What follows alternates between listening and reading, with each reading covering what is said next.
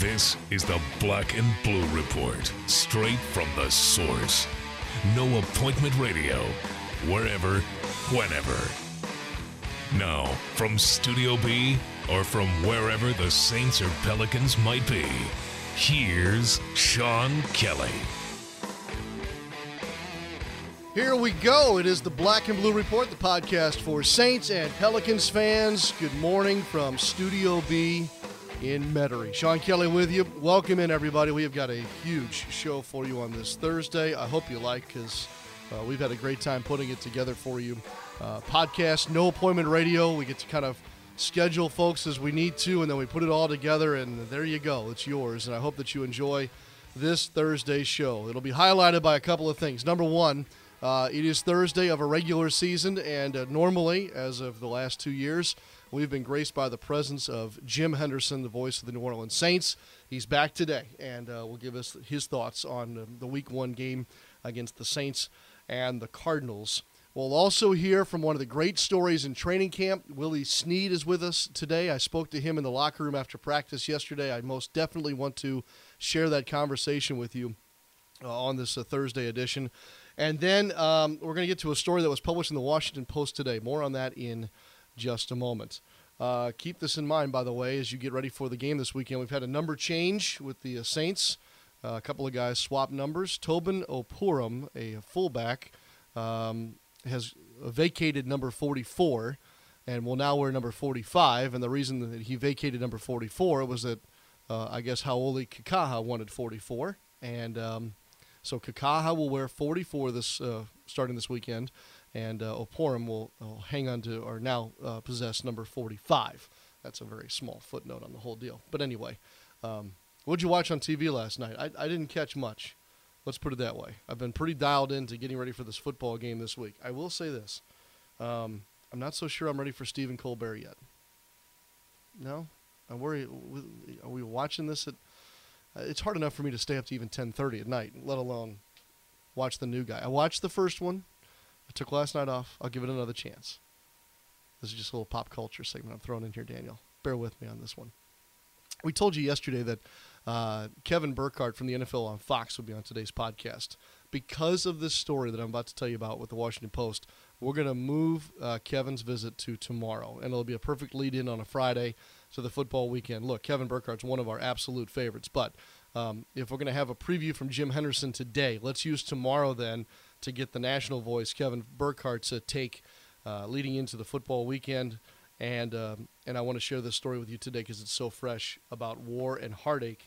That's the title of the piece by Jackson Smith, who is a Marine vet, an Afghan war vet, and is now a writer. So he wrote this piece, and it talks about the sustainment of his time in battle, thanks to the New Orleans Saints and maybe more specifically his family and Drew Brees, and then what he did to return the favor to a dear friend in his time of need with the help of Drew Brees as well. Again, the piece is called War and Heartache, and it's in today's Washington Post. I think it came out at about 7 a.m. this morning.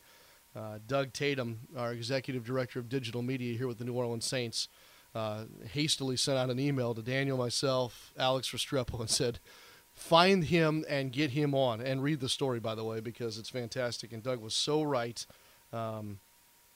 It's a really nice piece in a time where we don't maybe get enough positive pieces about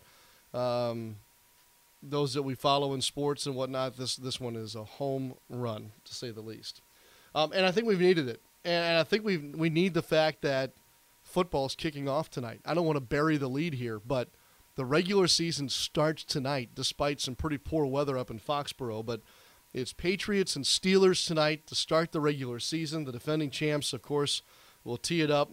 Who knows what we'll get from the Steelers with Le'Veon Bell. He's not playing, so... The Steelers are a little shorthanded going in, but here are the Patriots starting their title defense and kicking off the NFL season as the Patriots were at the center of what was really not a real fun offseason, to say the least. Let's just be clear on the NFL offseason. It wasn't much fun.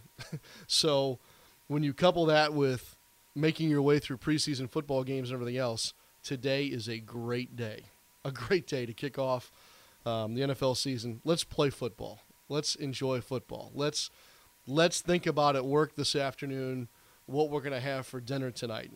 None of us here are obviously going to tailgate. Well, if you are, tip of the cap to you. But I think all of us in some way are probably thinking about our evening around this football game. So let's enjoy that. Let's enjoy that it is actually starting today.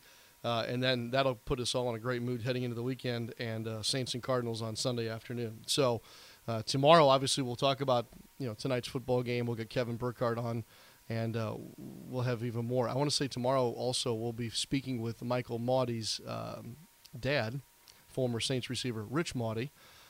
We are scheduled to have him on tomorrow's Black and Blue Report. Speaking of Michael Mauti, he was brought up this morning with head coach Sean Payton. As you know, this week, Coach Payton is doing his media press briefing, if you will, via conference call at 8:30 a.m. both today and tomorrow and like we had yesterday. So I do want to play you a couple things from that before we take our first break. And since we brought up Michael Mauti, we'll start with that. Mauti, as you know, was picked up after being let go by the Vikings over the weekend.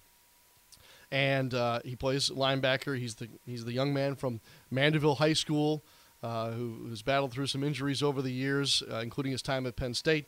But he's now a member of the New Orleans Saints, and I would say that probably his week is as full as anybody you know in trying to get up on all the terminology and the way that the Saints do things, and then we'll see if we see him on the playing field on Sunday. Certainly this is a guy that we'll probably see more of on special teams than anything else, and I think that suits him, and I think that Coach Payton certainly brings that up here in his comments about Michael.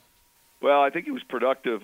You know, the tape, and this was all of his snaps in the preseason this year and then his snaps last year. He's constantly around the ball. You can see he's physical. He likes the noise. He's someone that I think is a very good tackler. He's exceptionally smart. But I think most importantly is, all right, how is this player as a backup Mike going to help us in the kicking game? And if that – if that is a plus, then we have something. And so we put on all his special team snaps, and they were real good. I like this guy a lot. I like his makeup and how he's wired. So that was after the watching the tape. You kind of look around and you look at each other and you're like, what don't we like about this player? And there wasn't a whole lot. Otherwise, from this morning's session with the media, the only other thing that I wanted to kind of share with you today, or at least highlight, was Coach Payton talking about Tim Hightower, who's really a great comeback story. And obviously there's a great tie-in with Hightower because he used to run the football for the Arizona Cardinals. That's your opponent this weekend. But look, the Saints are heavy and well-armed at running back, and Hightower's part of a group here, a kind of a crowded group that normally probably would have one less member of that group on a normal 53-man roster. I don't think I'm out of bounds for saying that. But anyway, I think it speaks to Tim Hightower and what he showed the Saints in his comeback here during training camp as to why he's still on this roster. Well, there's some flexibility with him. And, you know, history has told us for us just to be a little deeper at that position, at the running back position. I thought his training camp was very good. You know, I thought clearly he looked healthy. And I thought, his numbers, when we handed him the football, it was something that as the process wore on, when we went from spring into training camp, you began to know this player more and more. And I also think he's a real good teammate. He's got a presence about him that I think benefits all of us, our team. Hey, Sean, have you ever seen a case where a guy was able to sit out 3 years and be able to come back the way he has? I mean, how rare is that, I guess, especially on this level? Well, I think, look, 2 seasons, if I'm not correct. I mean, any break in our league for even a year and coming back, that happens. We see that a lot. Players out for the season, he's back the next year. But I would definitely say north of a season, players who are out for 2 seasons, or that there just aren't many examples of that. All right, so just a couple of bites there from head coach Sean Payton this morning. Again, more of that obviously at NewOrleansSaints.com and on your Saints mobile app. Let's take a quick break. We'll start off with the voice of the Saints, Jim Henderson, next. Then we're going to hear from Jackson Smith. This is a can't-miss interview, I think. And then before we get out of here, a quick visit with Willie Snead.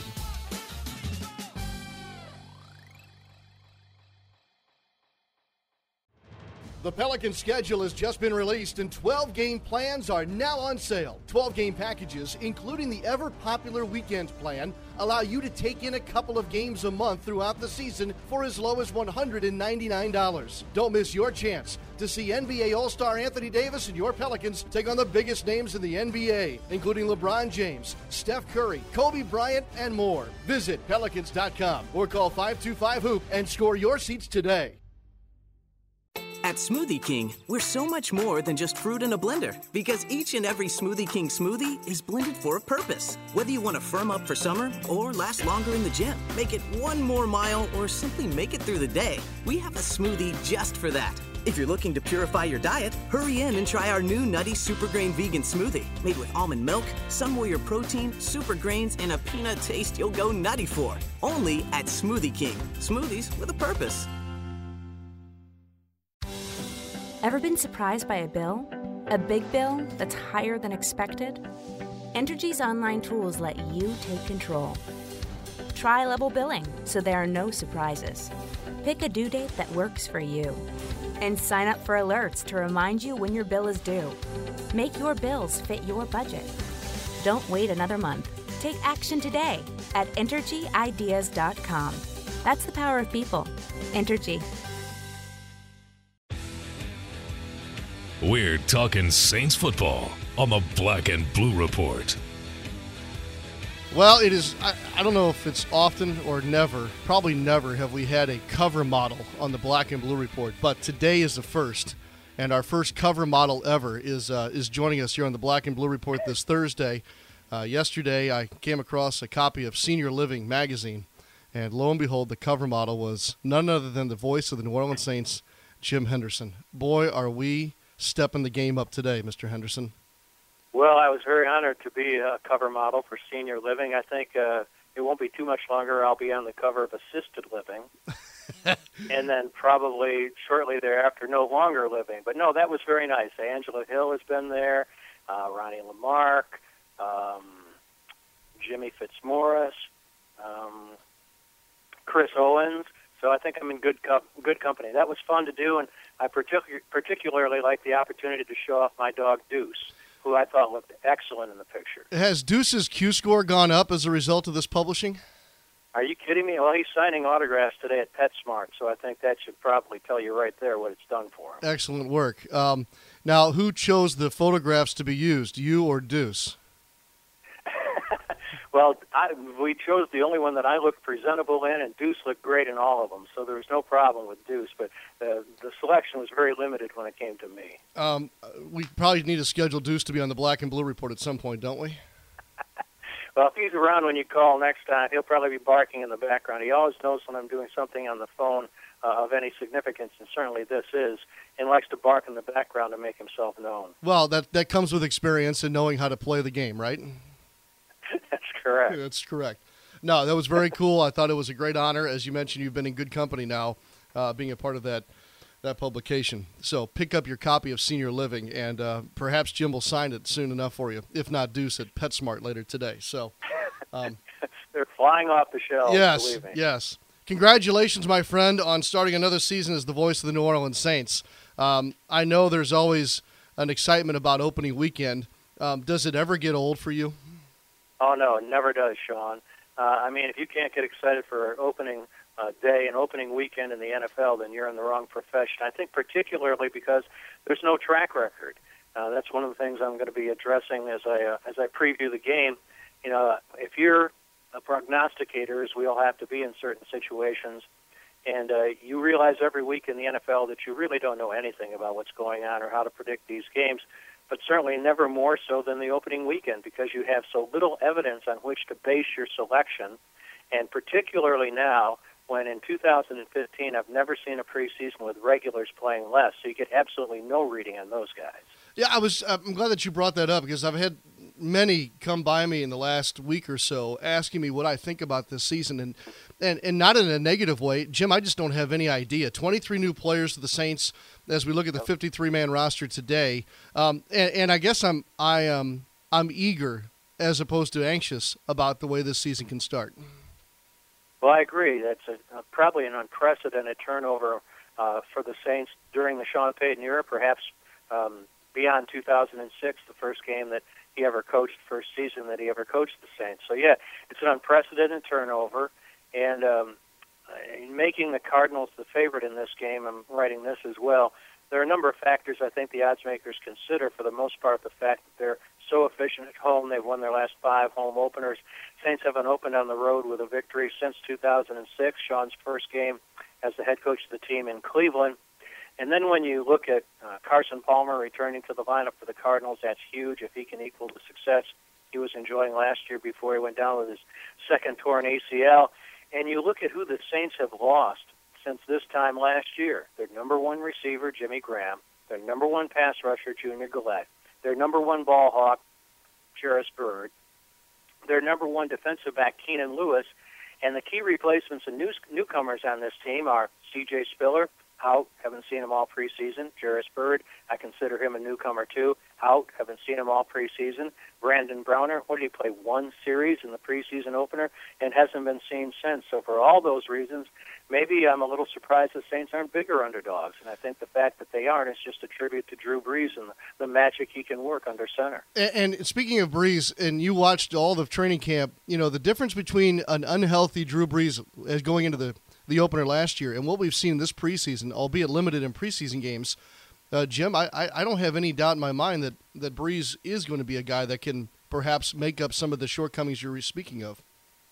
Certainly it looked that way, didn't it, in preseason? I thought it was very illuminating what Drew had to say in the course of preseason, that he probably wasn't fully healthy as the season opened last year with that oblique injury that had sidelined him for a good portion of preseason, and that he was troubled by other injuries that he wouldn't specify.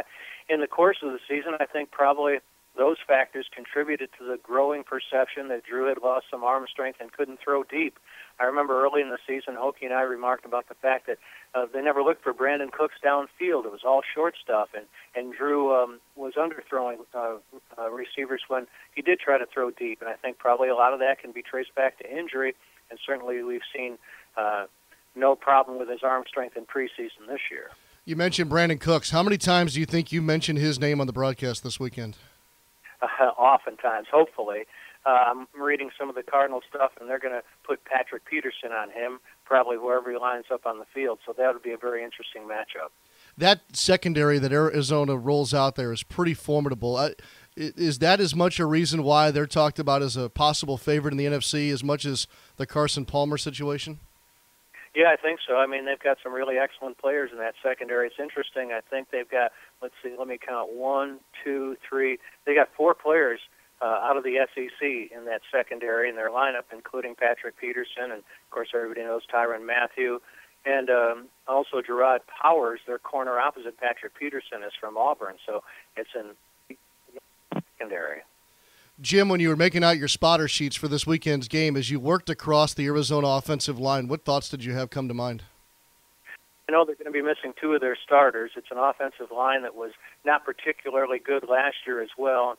This year, one of the best guys that they got in the offseason, Mike Upati, the former San Francisco 49er left guard, who was one of their biggest unrestricted free agent acquisitions. He's out after knee surgery in mid-August, so he's gone.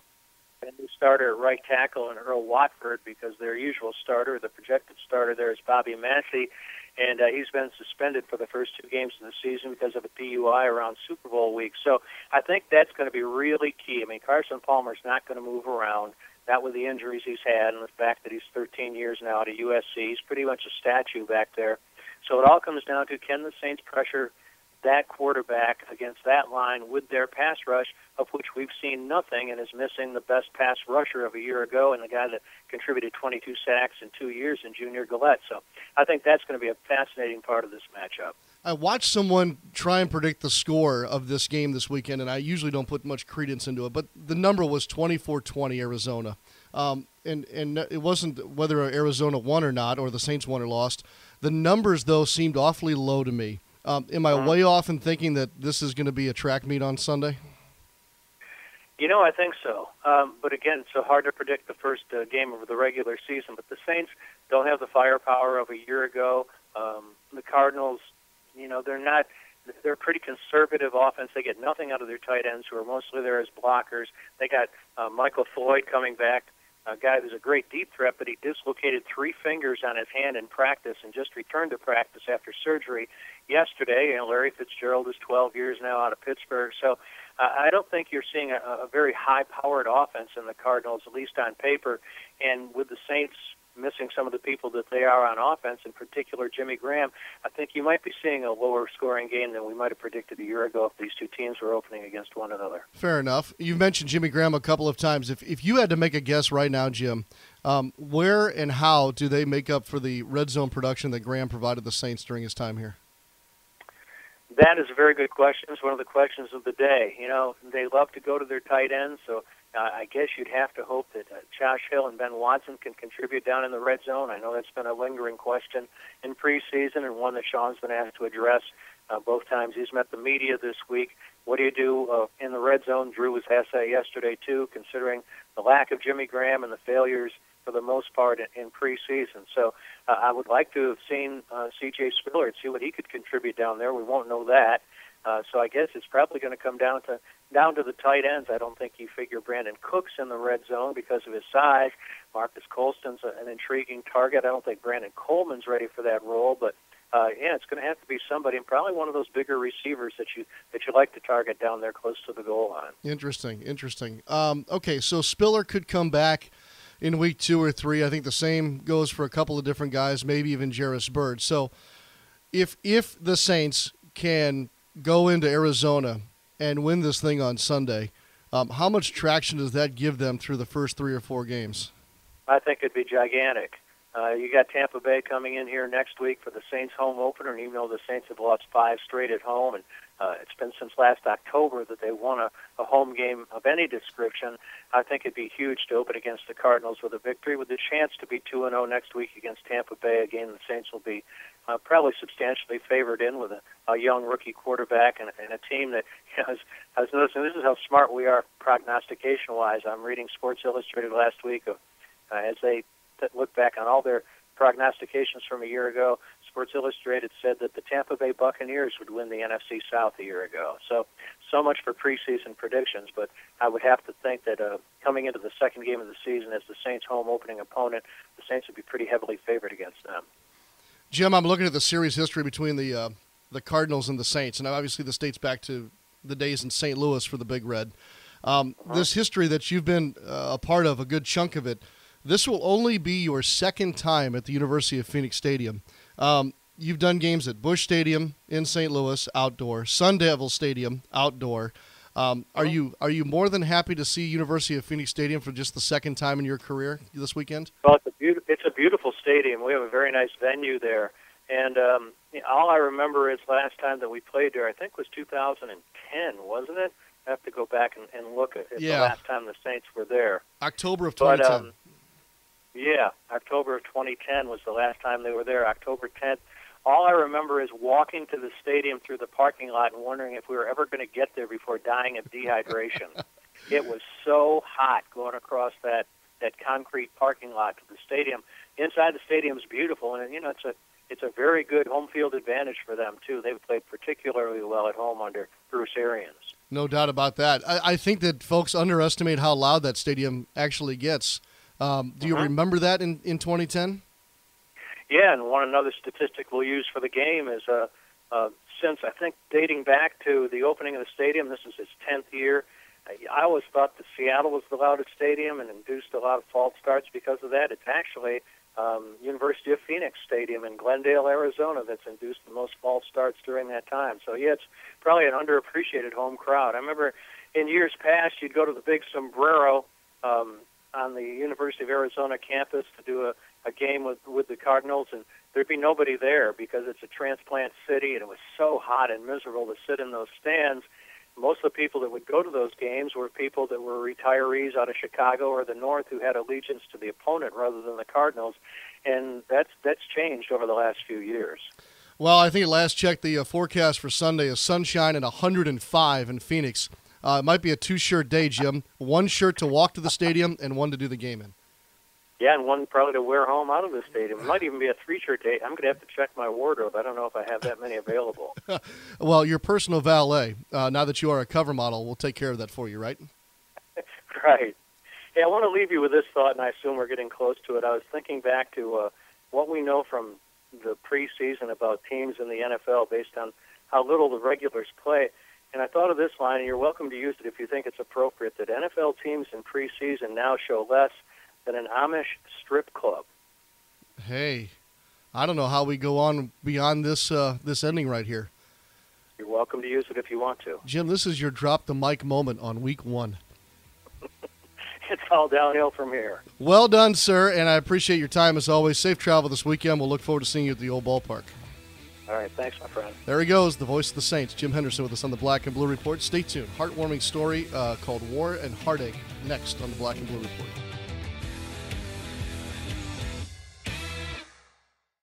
Power outages turn your world upside down. You need to know when your power will come back on, and you want to know what happened. The fastest way to stay informed?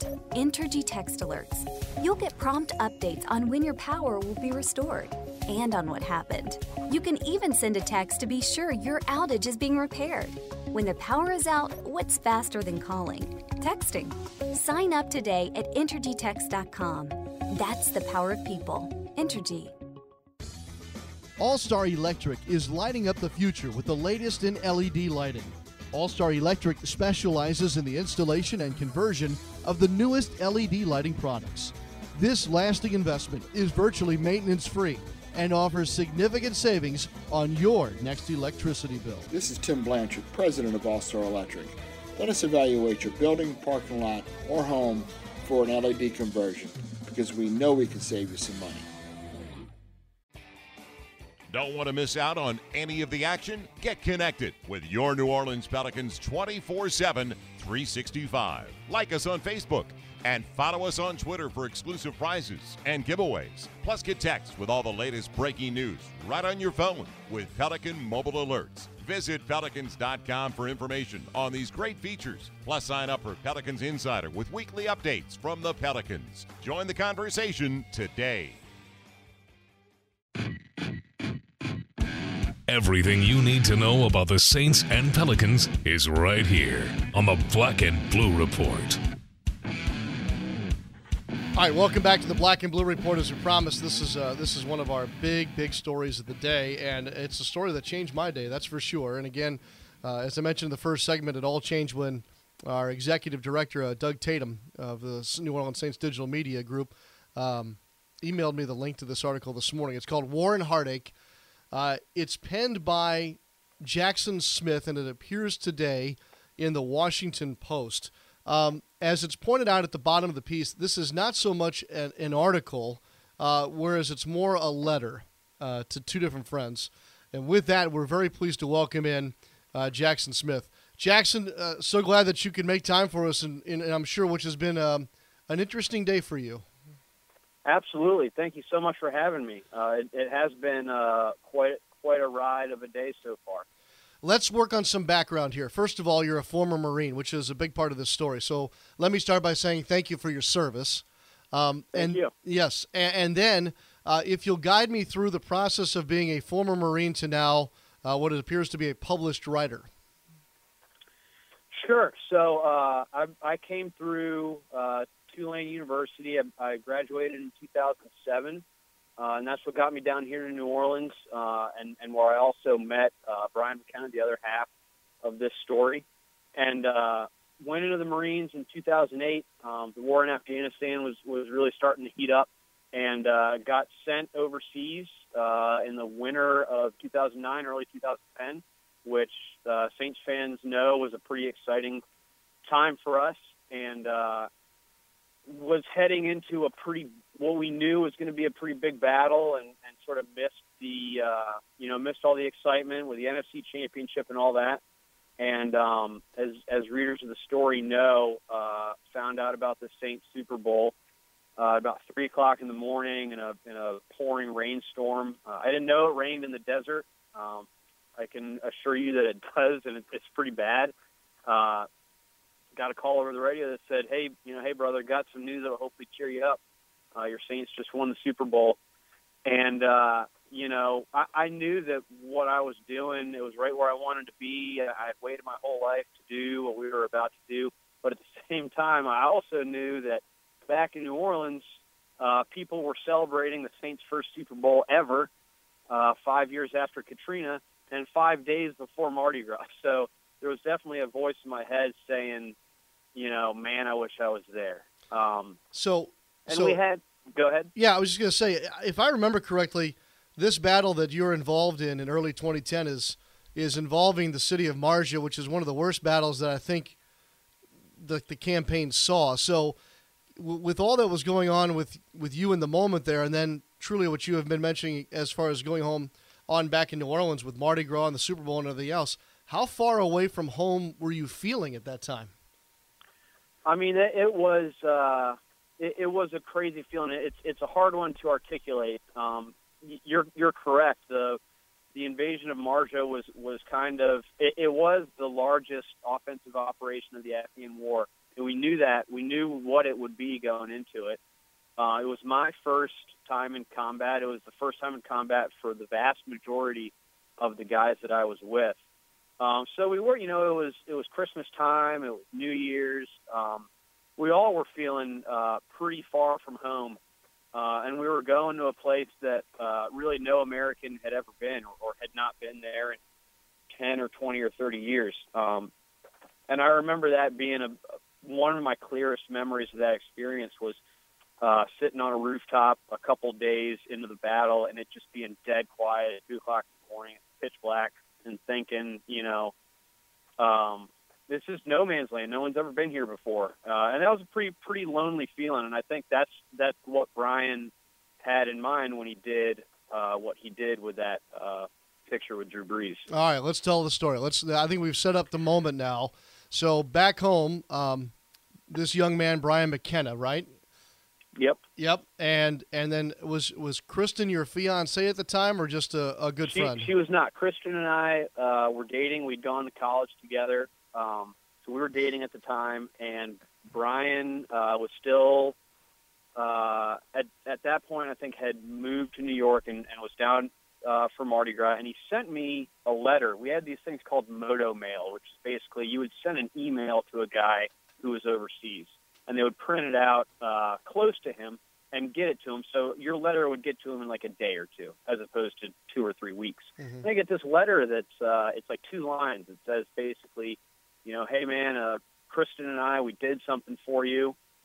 I'm not going to tell you what it is, but rest assured, when you see it, Marja's not going to be the only thing that you remember about this Mardi Gras. And I'm thinking, what is this guy talking about?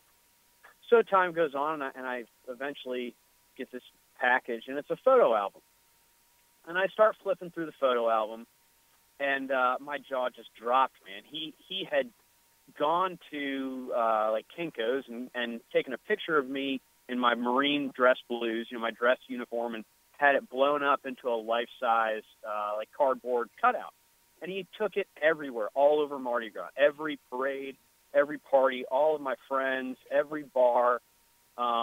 It was everybody and me right there in the middle of it. And he had included a note with it that said, I didn't want you to feel like you missed all this. And now you didn't miss it. You were here. And I just couldn't believe it, man. I'm flipping through all these pictures. And then I get to the very last picture in the album. And I really had to stare at it for 5 or 10 seconds before I even began to register what I was looking at. And it was me with Drew Brees, the Super Bowl MVP, and his wife, Brittany, on both sides of me. And I couldn't believe it. I didn't believe it. And I just stared and stared. And when it finally kind of sank in, man, I cried like a baby. I cried my eyes out. I could not believe what he had done for me. And then after the fact, I got a letter from him that kind of explained what it took to get this. And this was at the Bacchus Ball, which if you've been, you know, the king of the ball is not somebody that you're just palling around with because you're at the ball. You know, it's like going to a Beyonce concert and hanging out with Beyonce. You're not getting anywhere near the king of the ball, let alone the Super Bowl MVP at Mardi Gras. So Brian's got this ridiculous cardboard cutout that he's toting around with him. And for the whole night, for 4 hours, he is sweet-talking his way from one security guard to the next, telling guys, look, I know the rules. I know the deal, man. You got to help me here. This is my buddy. He's in Afghanistan. Please help me. And every single guy he talked to would do it. They'd say, you know, go ahead, man. You never talked to me. I was never here, but just go. Just get there. And he gets closer and closer and finally gets up close to the court where the king and queen are. And not only is there security everywhere, but there's NFL people everywhere. And they're not having it. I mean, out of the question. No pictures, period, bar none. Afghanistan, Marine, hey, the rules are the rules, man. You're not taking a picture. And through a friend of a friend, Brian was able to talk to Brittany Brees, Drew's wife, and make his case. And she, I mean, she, the way he told it, she about welled up crying on the spot. She was like, we got to do this.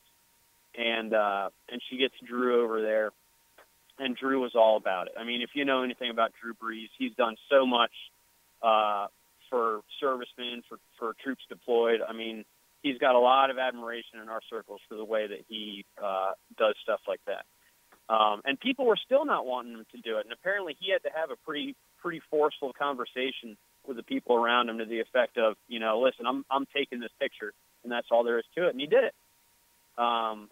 And you know, that picture, everybody who was with me in Afghanistan, by the time we came home to the States 6 months later, they were probably so sick of hearing that story, man. If you saw me in Afghanistan between January and August, you heard that. I mean, you know, Taliban that we were detaining, I was probably telling that story too. 'Cause I couldn't stop talking about it. Well, so that's the story of the original picture. Yeah, and then as old Paul Harvey used to say, then there's the rest of the story. So, did you ever in your mind think, or try to think of a way that you could repay this incredible act of friendship? Obviously, the opportunity presented itself with the tragic accident that Brian McKenna suffered, a bicycling accident out in Utah, and that's the kind of the setup to the end of the story here. But did you think of a way to top him or repay him before this this tragic accident to Brian?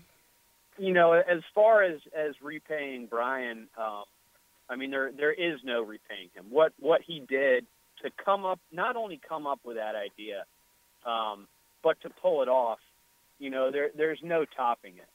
And I actually, when I got this second picture with Drew at the practice a couple weeks ago, I shared it on Facebook with some of my friends, and I wrote words to that effect that, you know, it was never my intention to try to repay him because you can't. You know, you can't top what he did.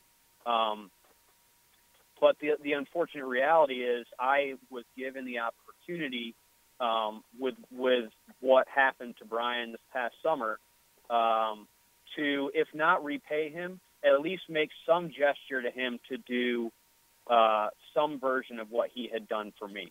'Cause I don't ever want to equal what he did. I Right. want what he did to stay what it is, which is the greatest gesture of friendship I have ever seen, ever heard of. I mean, it can't be topped. It can't be paid back. Right. And the same goes for Drew. Without a doubt. So Brian, unfortunately, is paralyzed. You have a chance to find Drew Brees at Yulman Stadium when the Saints practiced there a couple of weeks ago. So you basically do the same thing. You get a cutout of Brian and then approach Drew Brees. What was that moment like to see if you could pull this thing full circle and get Drew to take a picture with now the cutout of Brian McKenna? Well, we a couple of friends of mine, we've been out to visit Brian a couple times. A lot of people have been out to visit him since he was hurt, and we were talking, and it was actually not my original idea. It was one of my buddies was like, man, how great would it be to get Brian's picture with Drew Brees? And as soon as I said that, I mean, I just it was a done deal for me. I was going to do whatever it took. So I'd been working a couple different avenues, you know, people who had some connections to the Saints to try to figure out how could I make this happen. And when I heard about the practice, I was like, I got to try it. You know, I got to get out there and make an effort. And so we had the picture made. It's a picture of Brian on top of a mountain, which, if you know Brian, that's the happiest you're ever going to find him. You know, that's what brought him out to Utah. I mean, he loves it out there. He lives for the mountain. We had this picture of him on a mountaintop, and went to the practice, and the practice was packed. I couldn't believe how many people were there, and I was feeling pretty discouraged because the practice ended, and you know, throughout the practice you couldn't get close to the players. And then when the practice ended, the guys were kind of milling around on the field, and there's all these people waiting around trying to get autographs and kids all over the place. And I'm just thinking, man, there's no way. I'm just not going to be able to get close to too many people. But I got to try. And Drew being Drew, you know, practice had probably been over for 30 or 45 minutes at this point, and he's just making his way down the stand, one person at a time, just hitting everybody, you know, making sure that every person there gets what they came for, which is, you know, a second or two of FaceTime with him. So I'm in the crowd. It's mainly me and, like, 9- and 10-year-old kids. So I feel bad, like, trying to get to the front. And I see him coming down the stands. He's getting closer and closer. And I've got the cardboard cutout in one hand, and I've got my cell phone in the other hand with this Mardi Gras picture. And he gets kind of close to me, and we make eye contact for a second, and I'm like, this is my chance. And I got about 2 seconds. And I try to compress that whole Mardi Gras story into about 2 seconds, yelled, you know, across the crowd, and he's kind of looking at me like, man, who is this guy? And he sort of looks at the picture and looks at me, and he smiles, and he's like, give me that thing, man, let's take this picture. And so he did it. You know, I'm, you know, my hands are shaking. I'm thinking, man, if I mess this picture up, I'll never forgive myself. But we got it. And then, you know, he kept going and did his thing, signed like 500 autographs, and then walked home with all the kids in the neighborhood, you know. But he did it. I mean, in the same way that he, with the smallest gesture, pulled me through my darkest, hardest, worst time, did that for my buddy as well. And he's done it for so many people, just kind of being the guy that he is. So that's how it happened. I've never gotten to thank him. I don't know if I ever will, but, you know, if he listens to this, Drew, you know, you are my hero. I cannot thank you enough for what you've done for me and Brian and so many other people. Well, this is a story of heroes and friends. 5 years in the making. That is, it is something to stop you in your tracks a little bit. I'm so glad. I know that you've shared this over the years with your friends and family, but I'm so glad that you've shared that with all of us now. And this letter is, again, entitled Warren Heartache by Jackson Smith. And it's written in the first person, obviously. Jackson, one last question. How does this end up in the Washington Post on this Thursday? It's funny that you asked. The guy who runs that column for the Post, Dan Lamott, in 2010, was a reporter for the Military Times, which is a military-specific paper, and he embedded with us for about 4 or 5 weeks and lived with me and my platoon in really the worst part of that deployment, in the worst place to be, probably the worst place to be in Afghanistan. That guy was with us. And shared in the danger and the fighting and all that, and really told our story well. So after you know, once we got the Drew Brees picture, I reached out to him because we stayed in touch and said, man, I would really love to tell this story to somebody in the media down here because really, like I said, I've never gotten to thank Drew Brees, and I've never gotten to kind of tell people the magnitude of what Brian and Drew did. And I would love to tell it. Can you give me any tips to – you know, who should I talk to down here? He's like, I'll tell you who you should talk to. You should talk to me because I want to publish this story, and I want you to write it, which completely surprised me. I had no idea. But I said, you know, all right, I'll take a shot. And that's how it happened. All right.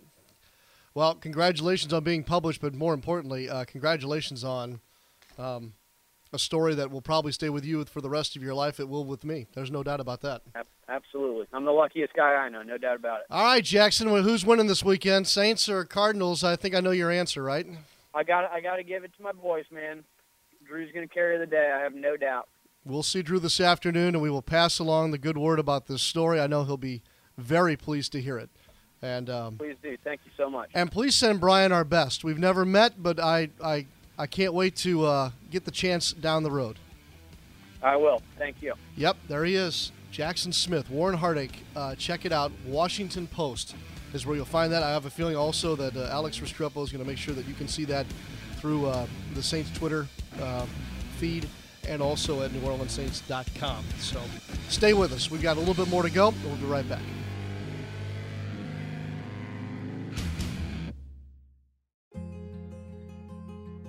Last year, over 400,000 people from 90 countries and all 50 states came to Auctioner to find the critical care they needed. People who could have gone anywhere made Auctioner their destination for a level of expertise, clinical research, and treatment options they couldn't find anywhere else.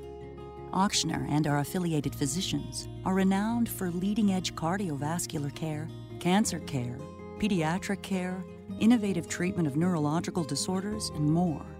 Our outstanding transplant program has resulted in Auctioner leading the nation in successful liver transplants for years. And today, Auctioner is partnering with physicians and strong community hospitals throughout the Gulf South to bring access to the highest quality of care closer to home. Find the care you need today. Call 866-AUCTIONER for a same-day appointment. Auctioner, healthcare with peace of mind. Welcome back to the Black and Blue Report. Great show today. We're not done yet. As promised, I want to share with you a conversation that I had with Willie Snead in yesterday's post-practice locker room. Look, whether it's Delvin Breaux, Timmy Hightower, like we talked about, or Willie Snead, there have been some great stories to come out of training camp. And I think Snead's one of the best stories and one of the most likable guys that I've been around. He's one of four wide receivers on the 53-man roster right now. Kind of seemingly comes out of nowhere. Again, there's history with him with practice squad time. I don't want to say that he just comes out of thin air, but he'll be very excited about making his NFL regular season debut this weekend. Here's Willie Snead yesterday after practice. Congratulations. You have to tell me about your Labor Day weekend. I'm sure it was probably more special than most. I wish it was. It was very exciting when I got the call from Coach Payton and he told me I was making the roster. I was ecstatic, told my family and everything. That was the only thing that wasn't able to happen. My family wasn't here, so I couldn't really celebrate, but they were with me in spirits and they were very happy for me. Were you on pins and needles a little bit, or were you pretty confident about what you'd put together over the month of August? I was pretty confident, but, at the end of the day, you never know. It's a business, and I was just happy to get that phone call from Coach Payton, which made me feel a lot better at the time, so I'm just happy to be here. I couldn't help but notice your focus all the way through training camp. Was it that, or was there something more that you felt like helped you make your bid, if you will, to make this team? I mean, I've been through a training camp before. I've been through it once, so I knew what to expect this time around. And, just going out there with the same focus every day, going out there to make a play every day, and just trying to be consistent. That was my mindset the whole training camp, and it did wonders for me, and it helped me out a lot. Yeah, but this time you actually make the roster, so there had to be something different there. I mean, my daughter wasn't being born this year. That was one thing, but, I was just completely focused all the way through. I didn't have any distractions. I knew what I wanted to do. I knew what I had to do. And when the games came, I made a play every time the ball came my way. So I think that was the difference between this year and last year. There's four wide receivers currently on this roster. Maybe in your own words here, describe for me the strengths of these four guys that Drew has to work with. I mean, we're smart guys. Well, I mean, all the guys that were in here were smart, but, I mean, the four that we got right now, we're really, really hard workers, really competitive. We talk to each other. We hang out with each other a lot. So, the guys that Drew's working with, we're clutch. We're going to get after it every play, and I feel like the guys in the room are just really competitive and they're ready to go. Do you feel a certain need or a niche out of that foursome? I feel like guys are just ready to just compete. There's only four of us, and we just have something to prove, I feel like, with the numbers being down. So the guys in the room, they're very, energetic and they're very, compelling. So we do a good job of making sure we know what we're doing and getting after it. And now, congratulations, by the way, you get to start all this against that secondary in Arizona. Share with me your thoughts about that. Watching film, they're a great secondary. They have a lot of veteran guys in the back end, and, you know, it's going to be a good competition. You know, coaches really want us to get after it. I think the game plan we have in right now is going to help us, benefit us. So as long as we go out there on Sunday, do what we have to do and execute, I think we'll be okay. All right, so there you go. That'll cap off our show today. Big thanks again to the voice of the Saints, Jim Henderson, also Jackson Smith, for not only writing his story out for us in the Washington Post, but sharing a bit of that story with us today on the Black and Blue Report. As mentioned, tomorrow is going to be a good show, too. Kevin Burkhardt, play-by-play man for this weekend's game, Saints-Cardinals on Big Fox, and then as scheduled at the moment here, Rich Mauti, Michael's father and former member of the New Orleans Saints. I think we're going to hear possibly from Benjamin Watson tomorrow, too, which is always an engaging interview. Am I forgetting anybody for tomorrow's show, Daniel? That'll be the Friday edition, and then we'll get ready to go. The team travels tomorrow night out to the desert. I will travel to other parts of this building, and, well, I can't tell you what Daniel's going to do. Top secret at this point. Have a great rest of your Thursday, everybody. We'll see you next time here on the podcast for the Saints and Pelicans. I'm Sean Kelly, and this is the Black and Blue Report. Thanks for listening to this edition of the Black and Blue Report. If all goes well, we'll be back tomorrow. Tune in each weekday at 12 p.m. or at your convenience exclusively online at NewOrleansSaints.com and Pelicans.com. Follow your teams direct from the source, the Black and Blue Report.